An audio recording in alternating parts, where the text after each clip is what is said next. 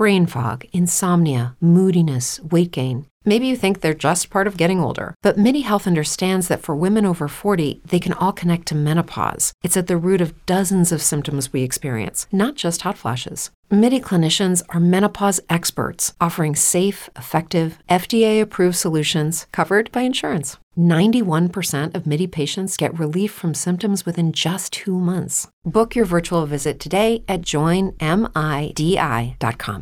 A strange spiralling white light was spotted in the early morning sky over Sydney, with even sceptical witnesses wondering if it was a UFO. They were last seen on the beach with a tall man, and that's the best description police have ever had of him. More than 17 years after Harold Holt disappeared into raging surf at Cheviot Beach, his widow has finally revealed his last romantic words. Shocking, terrifying, mesmerising. That's the way a number of Australians have described their alleged encounter with the Yowie. It's time for the Weird Crap in Australia podcast.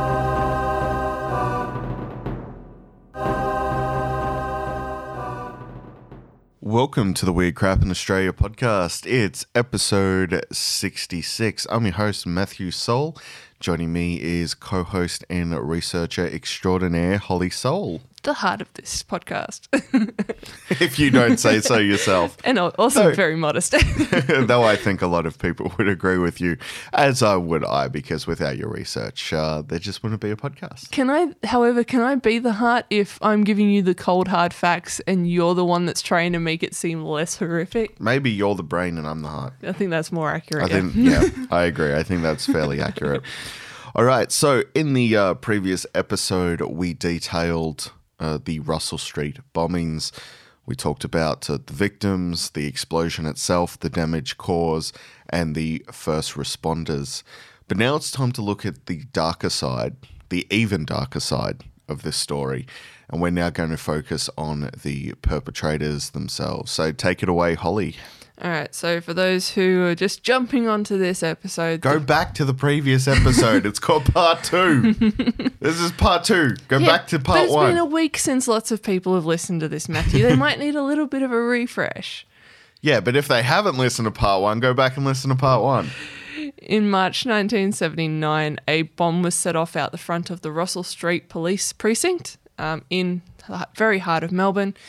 Killed one police officer, which is where we left the last podcast, and injured at least 22 others. Sometimes, sometimes detailed as up to 25, sometimes as little as 18. Depends on which source you decide you're going to believe. Uh, that police officer, Angela Taylor, was the first female police officer to be killed in the line of duty.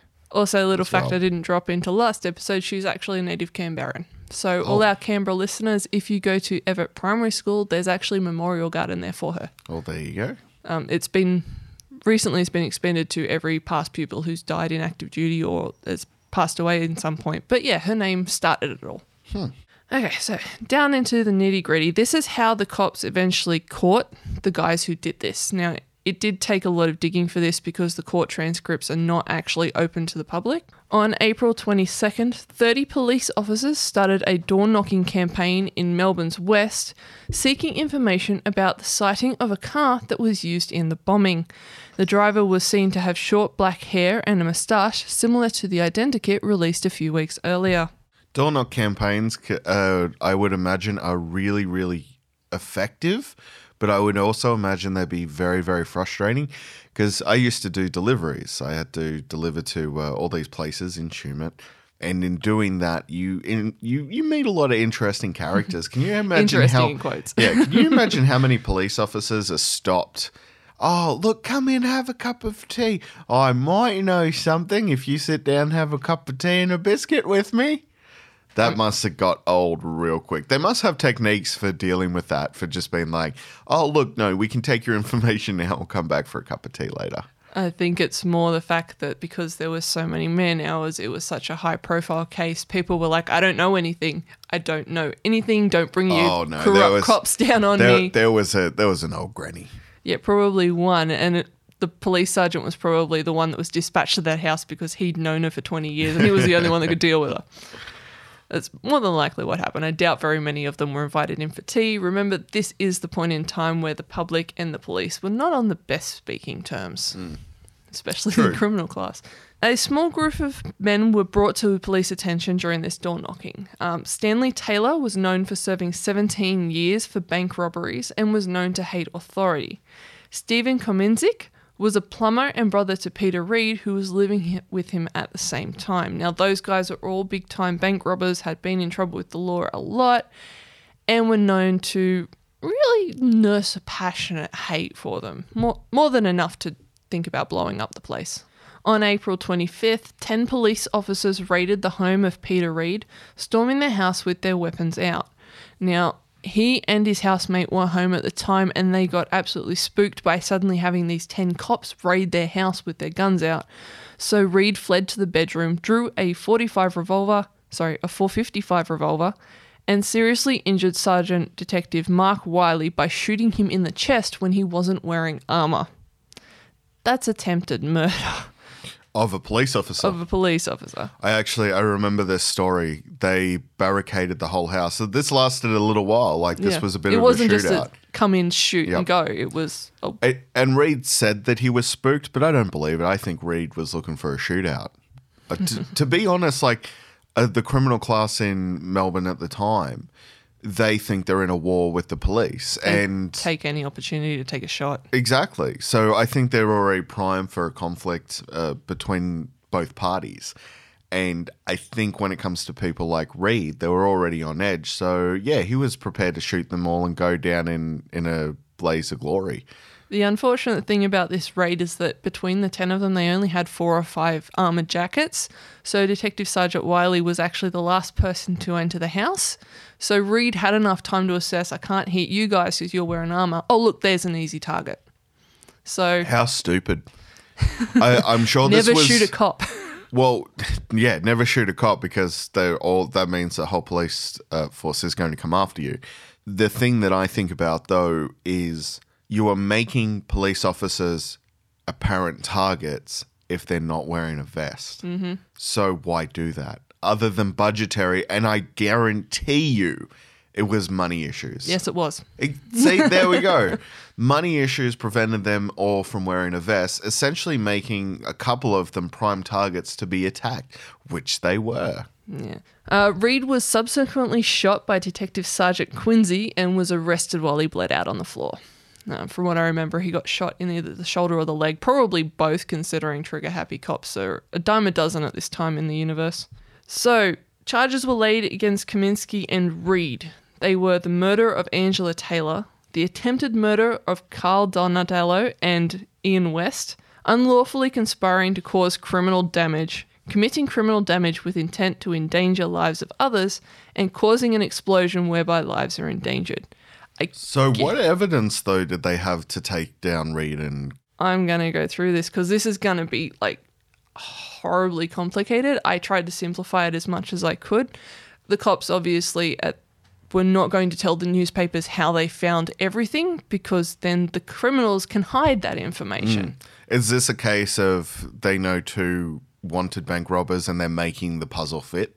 Could be. But what they found in the houses of the people they arrested eventually came to actually, this is the right puzzle piece for this spot. So they probably made an educated guess and then just ran with it and found that it was the right one. Okay. Like trying to make a puzzle with all pink pieces, and good fucking luck with that. Kaminsky was charged with stealing the car and dishonestly receiving stolen goods, as well as murder and attempted murder of Mr. Wiley.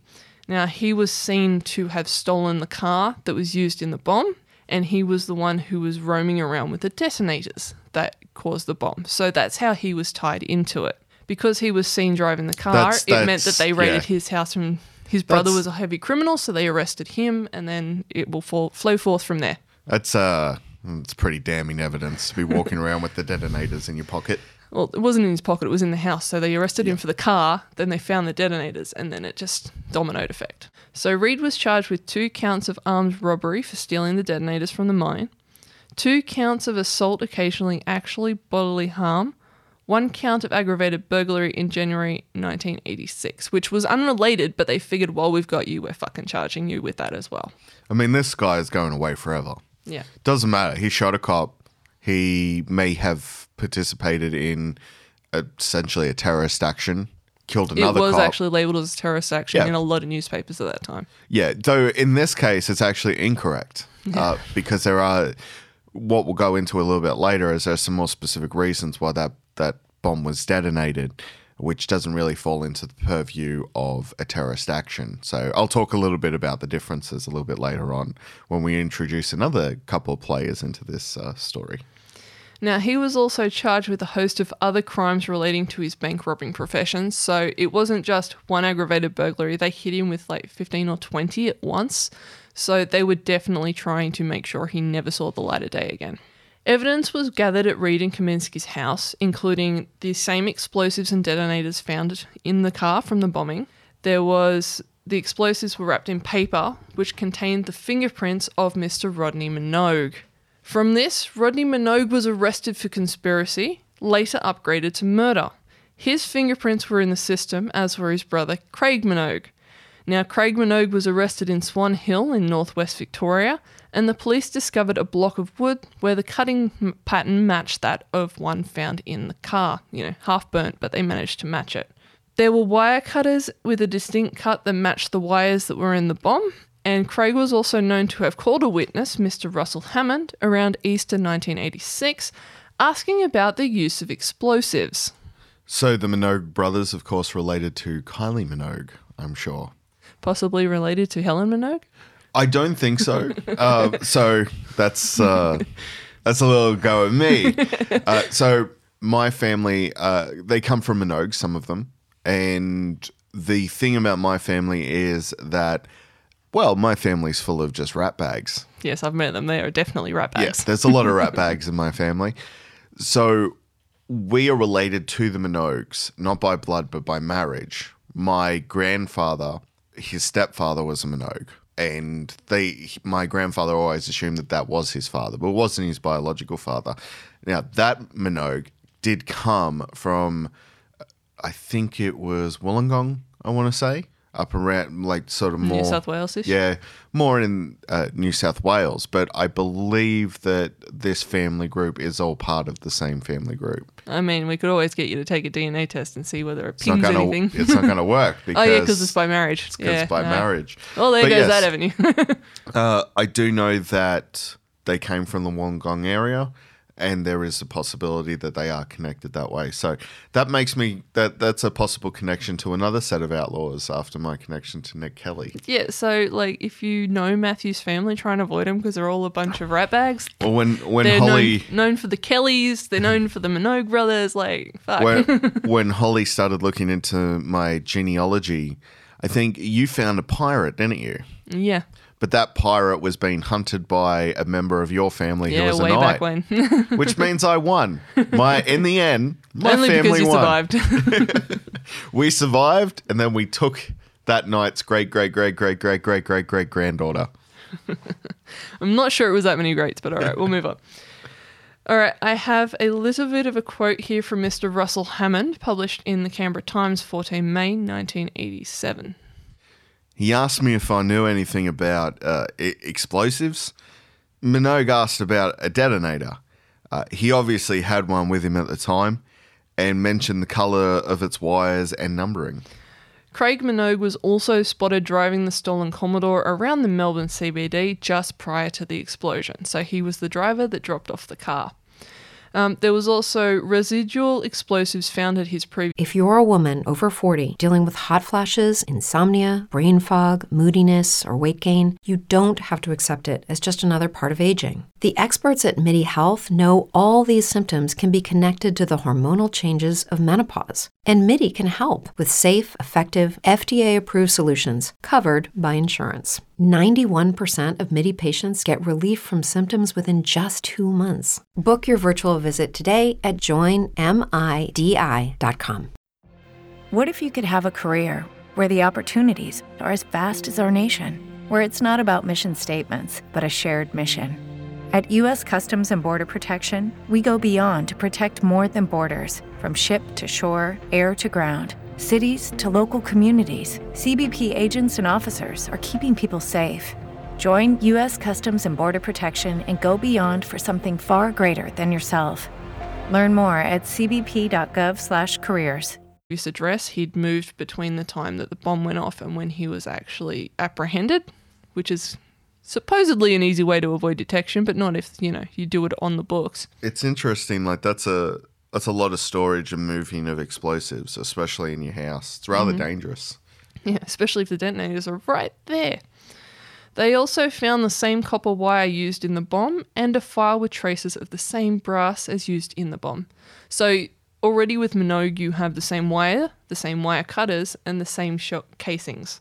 As well as an eyewitness saying that Minogue brought him the detonators. Uh, rang him up to talk to him mm. about the detonators, and also eyewitnesses saying he's the one who dropped off the car. Yeah. The Minogues brothers' previous residence was raided May 30th, and police recovered six police scanners and an unregistered rifle. Now, this is pre Port Arthur, so you were mm. allowed to have a lot of guns back then. Yep. Though you were still meant to register them. Yes. Um, this is also it, it's interesting to see how many police scanners they have. They were professional criminals. Criminals. If you don't know what a police scanner is, it's just it locks into the police radio frequency. Yeah. And you're able to listen to all of the transmissions. You'll, Essentially, it's the radio you've got at home, but set to slightly different frequencies. you'll find that there are a lot of little old ladies who love having police scanners. My and grandfather does because he's a tow truck driver, or he used to be, so he has one. Well, it's always going. the difference between well, he may just listen to it just for fun now. I think it does, yeah. Uh, but yeah, a lot of uh, the elderly, particularly like police scanners, because they can sit there and listen to uh, all of the police stuff, and they can have a chat and a gossip about it. Sipping their cup of tea. Oh, did you hear the car chase the other night, you don't. You don't even need to do that anymore, though. There are Twitter. Just follow account- the Facebook feed. Well, yeah, there are Facebook and there are Twitter accounts where they have scanners, so they just tweet out all of the stuff. Uh, Kevin Smith does it on his podcast, Smodcast, where he talks about all the crime that's happening in, I think it's in Vancouver. It's called Scam BC. Oh no, British British, Columbia. Columbia. And he just he likes to read them out because they're the most mild mannered kind of criminal reports. There was like one here that man sitting on roof refuses to get off roof. man angry, like you know things like that. So bizarre. Good on you, British Columbia. Um, carpet in the previous home of the Minogue brothers returned positive results for the explosive residue, so they are already pinned well and truly to this, whether they want to be or not. And they're just nonchalantly moving this TNT around. Yeah, they just piled it in the car and just Yeah. kept driving it around. Because you've got it, you got it in their previous residence, their current residence, and also in their home, which means, yeah, they're just nonchalantly moving all of this uh, TNT around. I'm uh, shocked that they didn't blow themselves up. The way, the how sort of careless they are with this. I am too, though, considering he rang up for like advice on how to use a detonator. The guy was probably like, "Don't put it near the gelatite." Mm-hmm. he probably doesn't even know what he's doing. Probably not. No, he's probably just working out of books and magazines. Stanley Taylor, one of their acquaintances, was also arrested at this point because he was seen frequently around the house at the time when the bomb was being constructed. August 23, 1986, Vladimir Richter was sentenced to two months jail for wasting police time in an attempt to get the reward for information. Now, he said he would provide photographs and details of registration to those involved in the bombings. Um, he is the reason that the reward money was up from a hundred to five hundred thousand dollars because he basically said to the cops, "You give me half a million, I'll give you all this information." They're like, "All right, we're going to publicly bump this reward up." He requested the reward be paid in US dollars to a Swiss bank account before he gave them any information, which is basically the point where the cops went, "Uh huh, turn around." Yeah, pretty much. I find it's a generally a bad idea to pay in advance for things. I always like the halfy halfy. Deposit. Un unless you're playing around with a little bit of, uh, uh, of money. Like sometimes we have to extend a little bit of trust to people who say that they're artists and want to work with us on t-shirt designs and things like that. Eh, Sometimes we have to go, okay, well, here's fifty dollars from our PayPal account. Let's see what happens. And yeah, obviously Richter was trying to. I mean, Pull a Swifty. yeah, but in a really dumb way. yeah. You know what I mean? Like, it's quite obvious that this dude is just going to take your money and run and actually has no information at all. Especially if you're going, I want US dollars transferred to this Swiss bank account, please. Yeah. It's like asking someone to pay for it in gift cards now. I was like, really, man? Yes. As the trial went on, it was revealed that Craig Minogue and Peter Reed were also responsible for the rapes of women in the months leading up to the bombings. Now, one of the women they were accused of raping happened to be in the Russell Street building when it was bombed.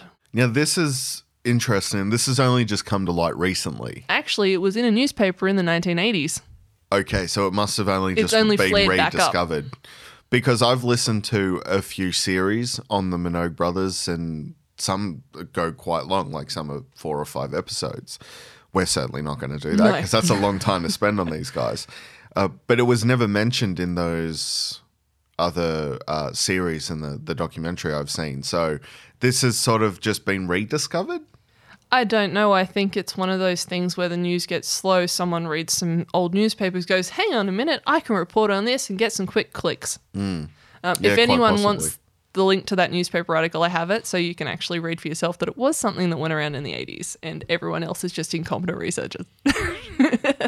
the mentality of these two individuals because they're savage, savage criminals. And we'll get into that when we Yeah. discuss their lives a little bit further.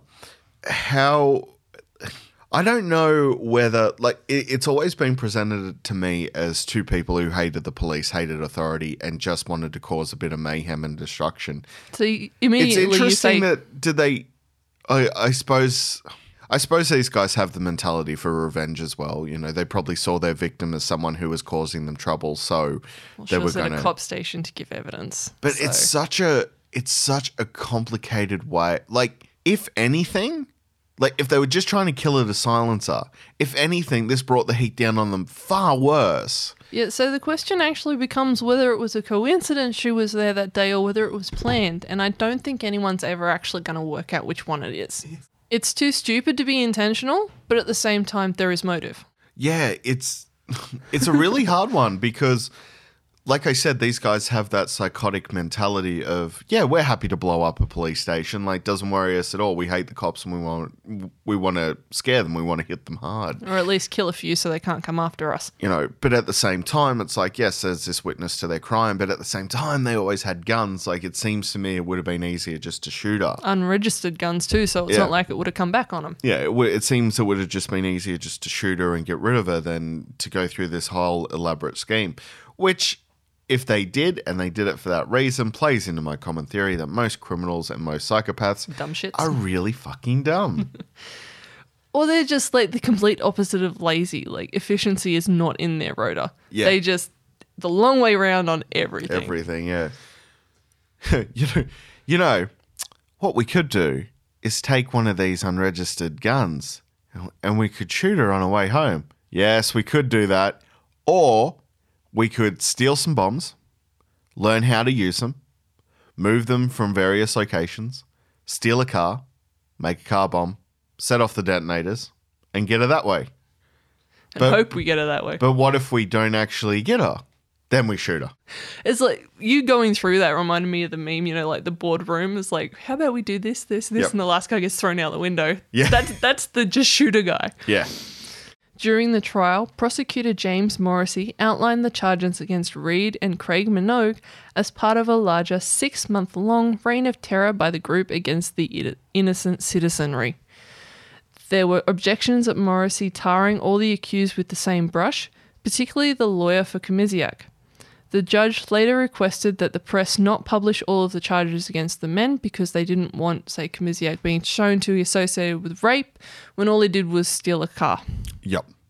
Uh, so yeah, these are what's called a gag order, and that's where you ask the media not to publish certain details, and that way it won't.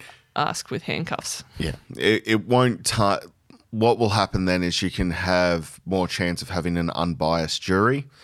That was one of the biggest. Uh, I mean, quite recently, quite uh, famously, actually, Cardinal George Pell, who's now been convicted for sexual assault against children, and I think just failed his first appeal. I think he's got another one to go I think through. he's heading to the High Court next. Yep. So hopefully he'll remain in, in prison. However, what happened during that trial was there was a gag order put out. No one was allowed to talk about it. No one was allowed to publish who uh, was actually being arraigned. And the reason for that is because Cardinal Pell, just like every other citizen in this country, deserves a fair trial. And if the media publishes stories about you and there's already a stigma around the Catholic Church, then you're not going to get a fair trial. And this is an example of that, where you have to ensure a fair trial. and people go, "Oh, they're criminals. Fuck it. Who cares?" Well, in or- when you put together a fair trial, it means that the conviction will stick. If you put together a dodgy trial, that actually gives the criminals ammunition in their appeals to repeal the uh, convictions against them. So it's very, very important to make sure that any trial is 100% by the book and ticks every box. And sometimes gag orders are appropriate to make sure that happens. But in this day and uh, day and age, the uh, and the Cardinal Pell story really highlights this. Foreign newspapers and websites were writing about Cardinal Pell. So all you had to do was go to say the Washington Post, and you could read all about it. Yeah, it's l- far less effective now that we have worldwide media. You'd have to do a worldwide injunction, which is It's not impossible. Yeah, it's not realistic. No. Paul Hetzel, witness against the men, told of how Stanley Taylor explained how he planted the bomb with the help of Craig Minogue and Peter Reed.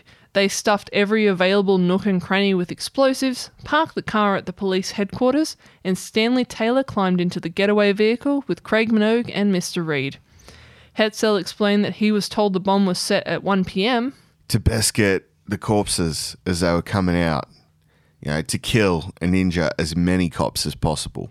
That quote itself seems to imply that they didn't actually know the woman was in there because it, they would have said we Yeah. would have gotten that bitch. That that it, this is where it sounds to me like a couple of deadheads trying to have a go at the police. At which point, wouldn't you ram the car into the station rather than park it out the front on the tarmac? Still pretty. I mean, it caused a lot of damage. But it only killed one of them. Yeah, I, I suppose like trying to drive the car in, getting out of it, then detonating the bomb would have been a lot harder than inconspicuously parking it up against the building.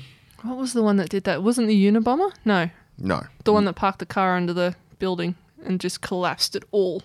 Uh, no, we talked about that. That was Timothy McVeigh, the Oklahoma City bomber. We brought him up last week. Yeah. So that is more the tactic you should not do at all because I don't condone it, but that's more effective than what these idiots did. Yeah. When cross examined and asked why he didn't take the reward money for his information to police, Hetzel replied, No one, myself nor anyone on my behalf, claimed it.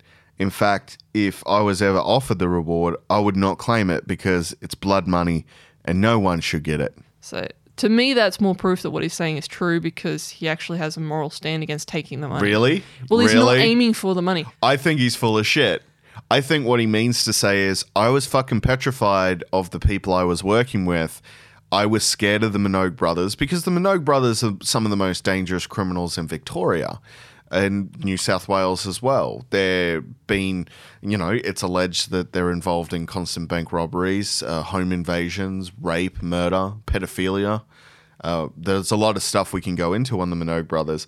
This dude was fucking petrified of them, and this, oh, no one should. I'm taking this moral stance. Fuck off! Like this bogan fucker sitting there on the stand claiming that he is a moral authority. He's full of shit. He was terrified of the Minogue brothers, and if he had an ounce of honesty about him, he would have sat there and he would have said that. His quote probably would have been something more along the lines of, "Look, dude, taking those guys away Only 4% of universities in the U.S. are R1 research institutions, and Temple University is one of them.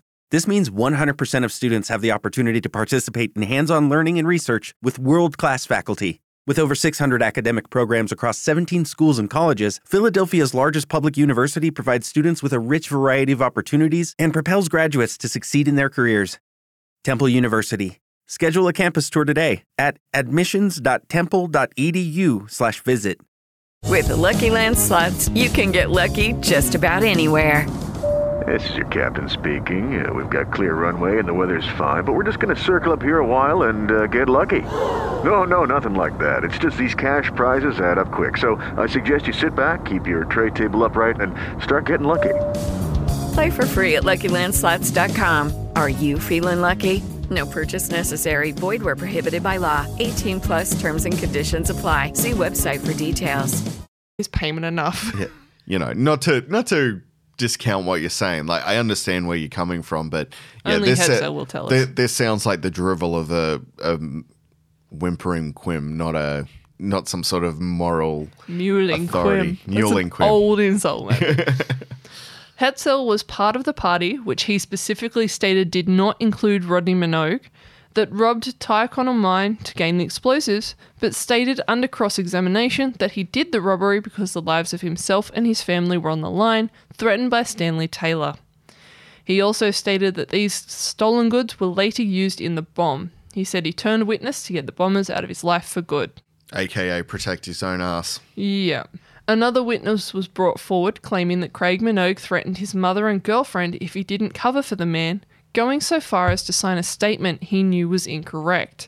The man's name was suppressed by court order, so I couldn't actually find it, but that is just part of the six month quote crime spree that the lawyers were painting the Minogue brothers with. I have a quote here from Canberra Times, 15 April 1987. The man told the court that Mr. Minogue had said in a telephone call he would quote unquote fix his mother and girlfriend and was going to quote unquote get him. Which I 100% believe. Yeah. The Minogues were savage. Like they really were. They were savage, dangerous criminals. Absolutely believe that they would have threatened the lives of family members in order to get people to comply with what they wanted. Yeah, at this point, I feel that if you threw the book at them, they'd probably stick to every page. Most likely. It was revealed during the trial that Reed was under surveillance during the period both before and after the bombing. He was seen driving a car belonging to Stanley Taylor to Taylor's house in Nundawang Avenue, and the house was Nundawang. it's actually Nunawading, I missed a word. And the house was under observation until 1:30 p.m. Now the bomb did go off at 1 p.m., so at this point it doesn't look like Reed actually left the house, so he wasn't physically at the bombing. Rodney Minogue also claimed that he was working under a false name in Melbourne on the day the bomb went off, but this information was proven to be false. It's not that hard. If you're stupid enough to give a specific name and a specific factory, the cops are going to turn around and go, "Hey, did this guy work here that day?" Yeah. Did you have Johnny biggest, dickest- Everyman working at your factory today? Johnny Everyman. We have five Johnny Everymans here. Which Johnny Everyman are you talking about? At which point it's like, eh, get them all to line up, see if they're Again, like I think that's just psychotic behavior. Like it's just the Mino- Minogues are psychopaths. Yeah. Right. Plain and simple. These these brothers are psychopaths, and that's just typical psychopathic behavior. Right. People have a real misconception of what serial killers are. And I think through our episodes, we've tried to change the mythology, right? A lot of people think of psychopaths as Anthony Hopkins and Silence of the Lambs. It couldn't be further from the truth. Most of the time, they're really fucking stupid. And the way that you actually need to see a psychopath, it's a child. They're, they're like children without impulse control. You know, a to bastardize one of the routines from Dylan Moran, a very funny uh, Irish comedian. He when he describes ch- uh, the the innocence of a child or the the drive of a child. Look, I've got a harmonica. What are you doing with the harmonica? I'm putting it in the toilet. Why are you doing that? Leave me alone, no more questions. That's that's a child. Like a child has no impulse control. They'll put your harmonica in the toilet, right? Psychopaths are exactly the same. The only difference is the harmonica is a knife and the toilet is somebody. Exactly. You know, they can't control their impulses. And most of the time, these people are really fucking stupid. The Green River Killer, who had a massive body count and they actually tried to enlist the help of Ted Bundy to track down, the Green River Killer was dumb as fucking shit. I think he had an IQ of 86. John Wayne Gacy wasn't that smart either. He was he was a little bit smarter than most. Like he ran his own company, but he was uh, I think probably yeah, BTK Green River Killer are probably the stupidest you're going to come across, and it's not just them. Like I've read a, an amazing book called The Psychopath Whisperer, which I would recommend everyone check out if you're interested uh, in the subject matter. But the way he talks about these people, it's like they're they're just children. One of them completes the psychopath test. There's a, a, a checklist that you can go through, and it's a rather intense checklist. And he hands it back to the psychologist in the book, and he goes, I don't like this. You're labeling me a psychopath. And he goes, Well, you are. He goes, I am not. And he's like, Yes, you are, because you murdered those people, you feel nothing for it, and you blame the victims. Oh, well, this is wrong. And he crossed out the word psychopath and he wrote Superman. and he goes, It's the Superman test, and I'm Superman. And then he went around showing everyone his Superman test in the jail. That's what psychopaths are. They're not smart, intelligent geniuses that are playing games with the police. They're just shitheads and they're really dumb shitheads. So I like to, whenever I have the opportunity, stop people thinking of psychopaths as Anthony Hopkins in Silence of the Lambs and start thinking about them like they actually are. And that's idiots with poor impulse control. When Minogue's alibi was disproved, he called his mother rather than a lawyer, which says a lot about his relationship with his parents, I think. Hey, mum, I'm in jail. I may have murdered. I may have murdered a bunch of people. What kind of advice do you have for me? Or no, son, don't talk to them coppers. Actually, that's exactly the opposite. okay. Uh, and this is, I didn't read ahead. I should have read ahead. Uh, this is a quote from Rodney Minogue. Mum says I can trust you. All I want to know is if I am going to go to jail, if I tell you about a couple of armed robberies I have done, will I get bail? That's basically the exact wrong way to go about uh, getting bail. It's like, I'm going to Yeah. show you exactly how violent I can be, and you'll let me out, right? Oh yeah, yeah, yeah, yeah, yeah. We'll let you out. We'll let you out, Rodney. You just you tell us about all these armed robberies. We'll let you out, buddy. No worries at all. What am I doing over here, Cameron? No, I'm I'm turning it off, Rodney. I'm turning it off. It's fine. The committal hearing alone ended up lasting 14 weeks, reportedly the longest and most complex committal hearing of its type in Victorian history. After the committal hearing, Rodney Minogue was recommended to not stand against charges for murder. However, the Director for Public Prosecutions decided he would, and so he was. Peter Reed was acquitted of the charges relating to the bombing, but was handed 12 years jail for attempted murder of a police officer during his arrest. well, he did shoot a cop in the chest. I'm surprised it was only 12. Me too. Stanley Taylor was given no minimum prison term for his role, the first in Victoria. That meant he was a life sentence, like an actual life sentence. Never to be released, basically. Craig Minogue was given a 28 year minimum sentence, and his brother Rodney was only handed six years. Now, Craig Minogue, after all this is said and done, was eligible for Craig Minogue was eligible for parole in 2016, but police and the Victorian Parliament are doing whatever they can to keep him in jail, including twice passing legislation intended to keep him specifically locked up. Now, unfortunately, Stanley Taylor died. Unfortunately, Stanley Taylor died in jail in October 2016, so he didn't get to live out the 40 year jail term that he fucking deserved. Because these guys are, are Yeah, quite old finish. now, aren't they?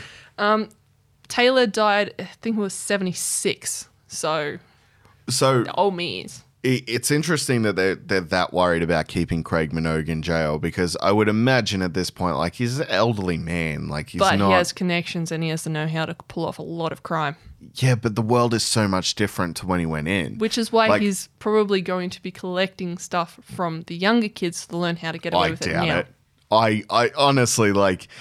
I understand. You I think that understand. there aren't fanboys for these guys in jails? Yeah, there are. I'm sure there are, but those fanboys are going to commit crime regardless. And not only that, like you when you take someone into the prison system, like you take the and, and this happens a lot when you see a lot of innocent people on death row who eventually get exonerated by DNA evidence and they come back out in the real world.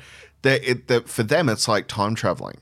Like they have no grasp of, of the internet, of smartphones and things like that. So they're, they're transplanted from an era where all you had was books, television, and movies. And then suddenly you're just bombarded with all of this new technology and the way people communicate is different.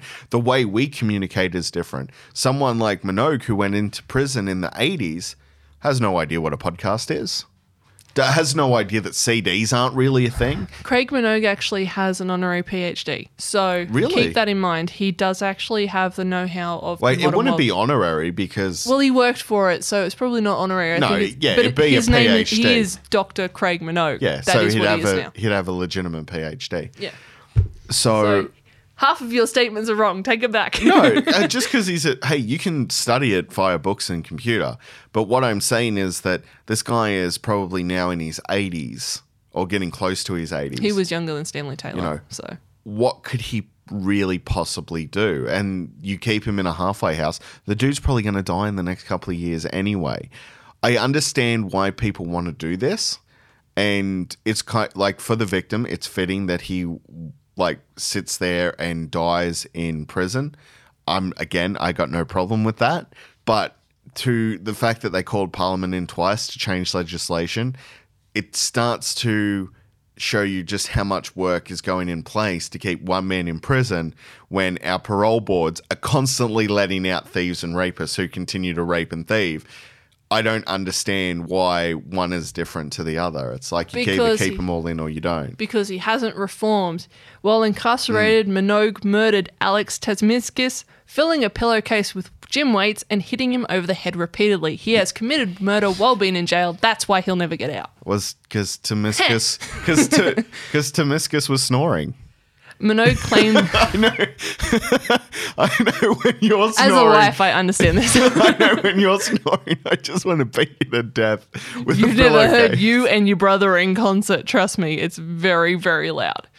Uh, Minogue claimed it was a get him before he gets me situation, as Tsakmakis managed to burn his prior cellmate to death.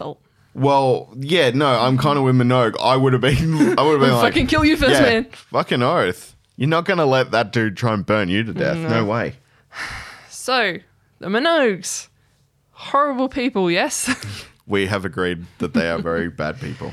um, because of their many, many years of horrible times and So yeah, you you are right. Like these dudes uh, are, are pretty scummy guys. Now, one connection they actually have, and this comes from a guy called Paul Hetzel. Uh, he was the step grandfather of a young woman, well, young girl, I should say, really, uh, called Prudence Bird. he did actually turn witness. He was part of the trial. That's right. Now he went into witness protection, eventually remarried. I remember this case now, yes. Yes. Now, the problem here is that the Minogues weren't people to let things go, right?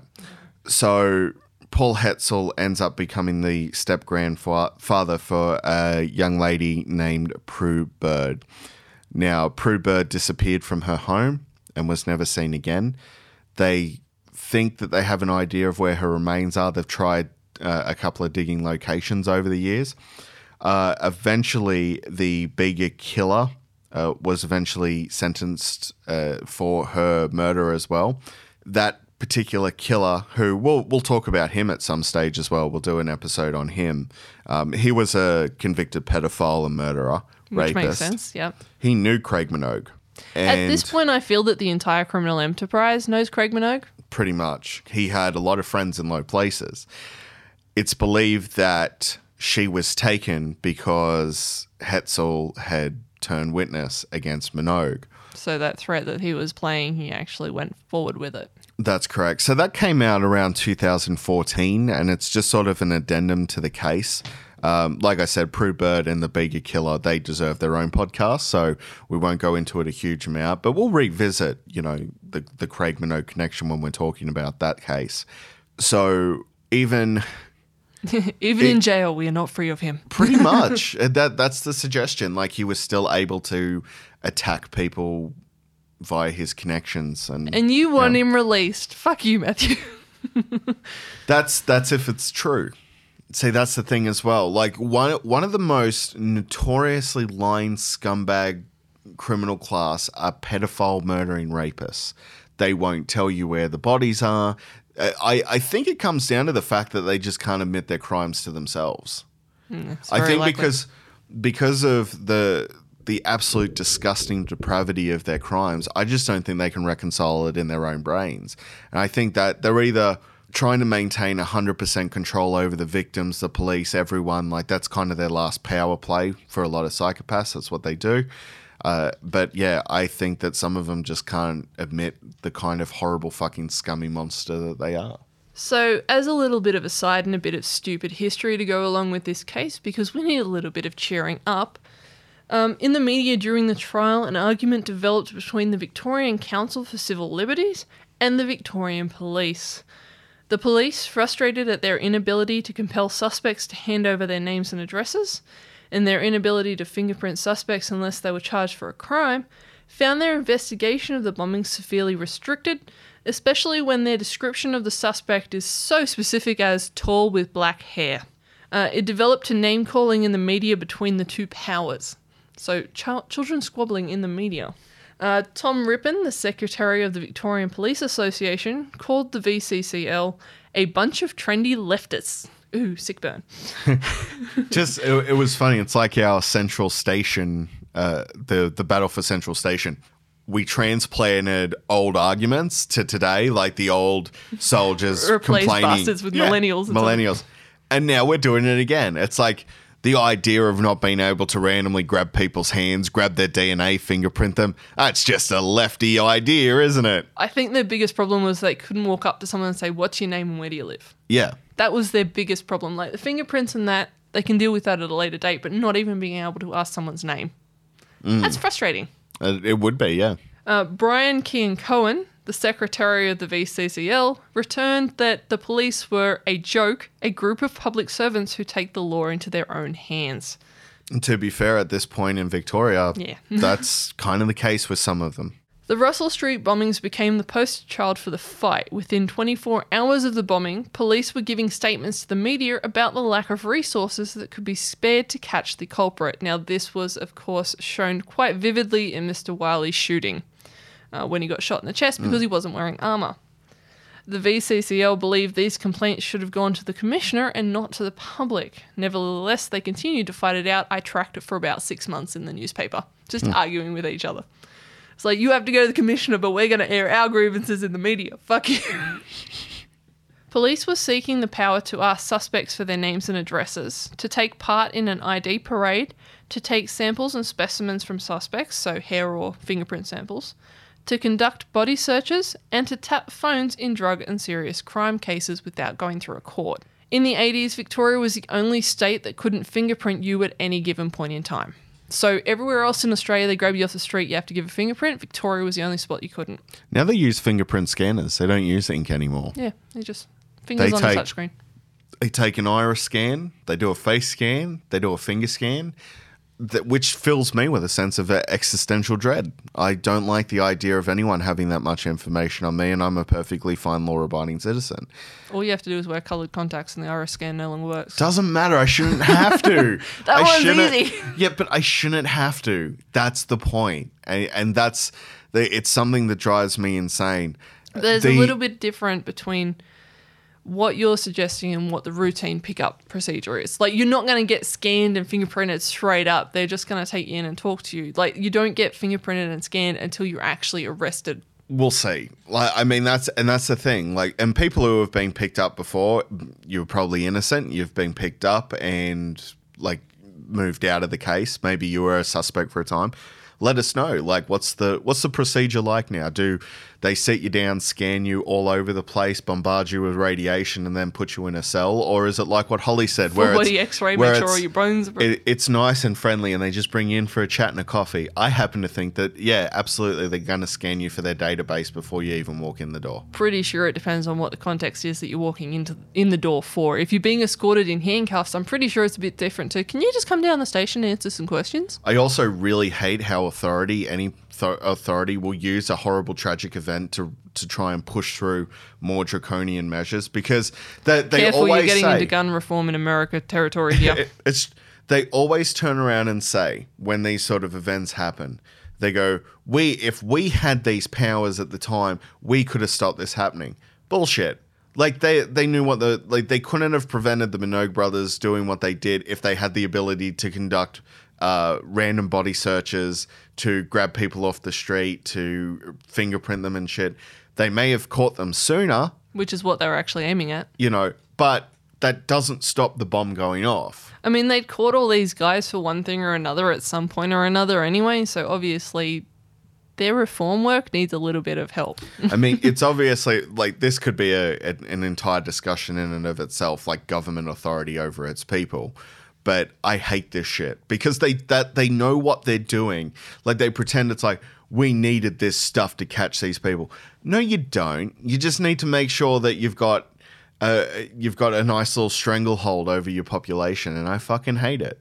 You do. It does bring me to mind of like the armor gra- the army grade machines and stuff that are sent into the U.S. police departments. Not just in the US, here in Australia. I've never seen a jeep with police colors roaming around. They're usually just like Ford Falcons and stuff. Me, me and your grandfather, or your grandfather and I, I should say, uh, we actually discussed uh, the tank that the Sydney police have, you know, which is one of our biggest One. cities. but again, it, it seems to me that it's unnecessary. Like, what kind of situation calls for a armored people carrier in a policing situation? If it's got that bad, you should have called in the military anyway.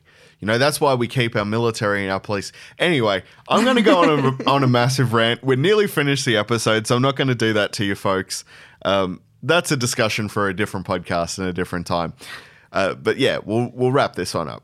So, I ha- last thing that we have here is a little quote in an opinion editorial from the Canberra Times on the 4th of April 1986. This to me is something that everyone should think to mull over. Someone out there is spawning the crazies who steal the explosives, build the bombs, set the timing devices. In one way or another, we all have to pay our collective dues.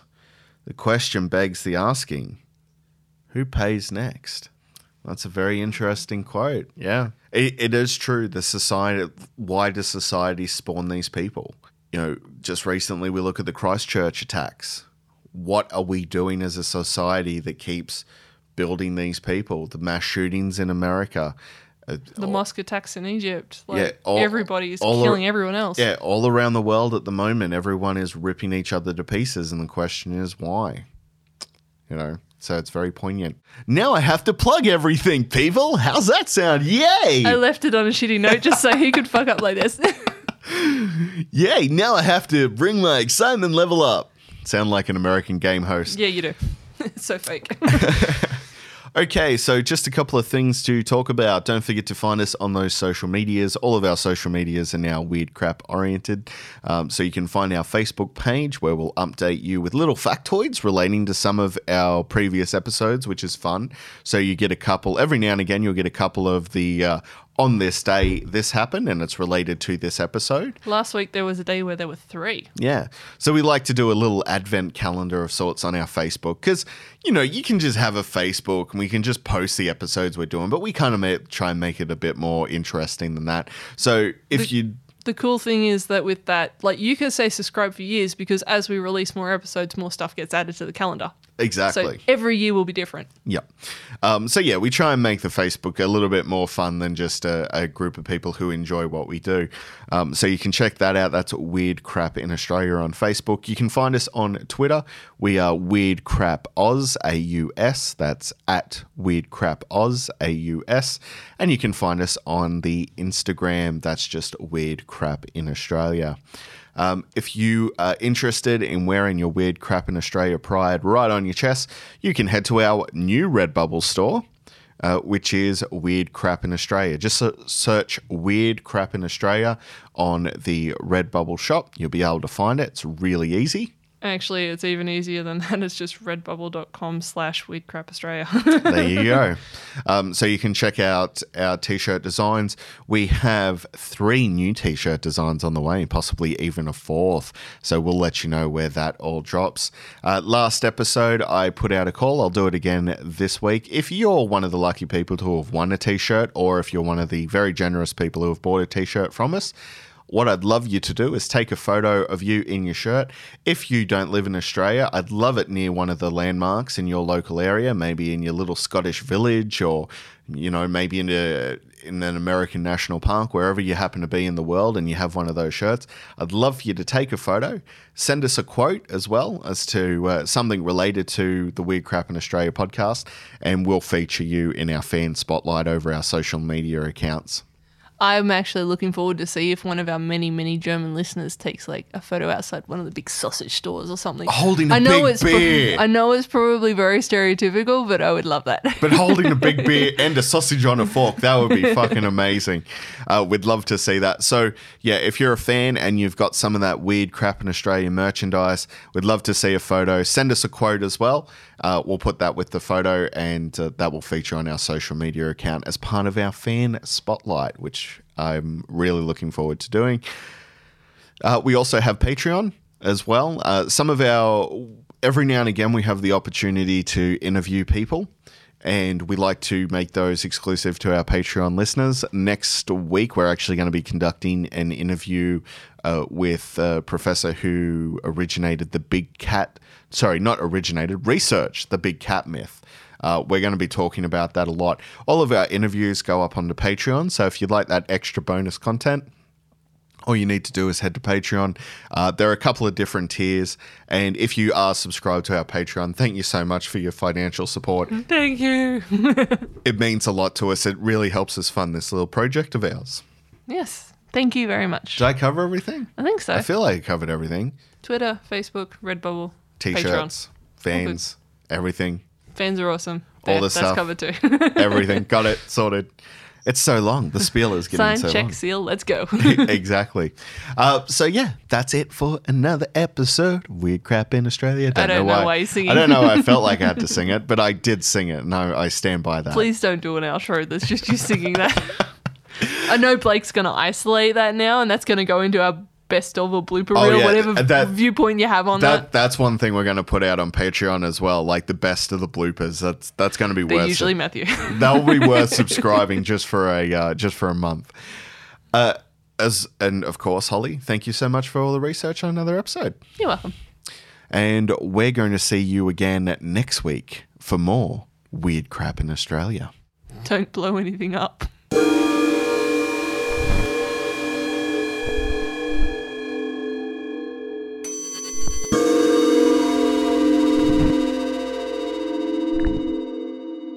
This has been a production of The Modern Meltdown. For more podcasts just like it, head to themodernmeltdown.net. It is Ryan here, and I have a question for you. What do you do when you win? Like, are you a fist pumper? A woohooer, a hand clapper, a high fiver. I kind of like the high five, but if you want to hone in on those winning moves, check out Chumba Casino. At chumbacasino.com, choose from hundreds of social casino style games for your chance to redeem serious cash prizes. There are new game releases weekly, plus free daily bonuses. So don't wait. Start having the most fun ever at chumbacasino.com. No purchase necessary. Group. Void were prohibited by law. See terms and conditions. 18 plus.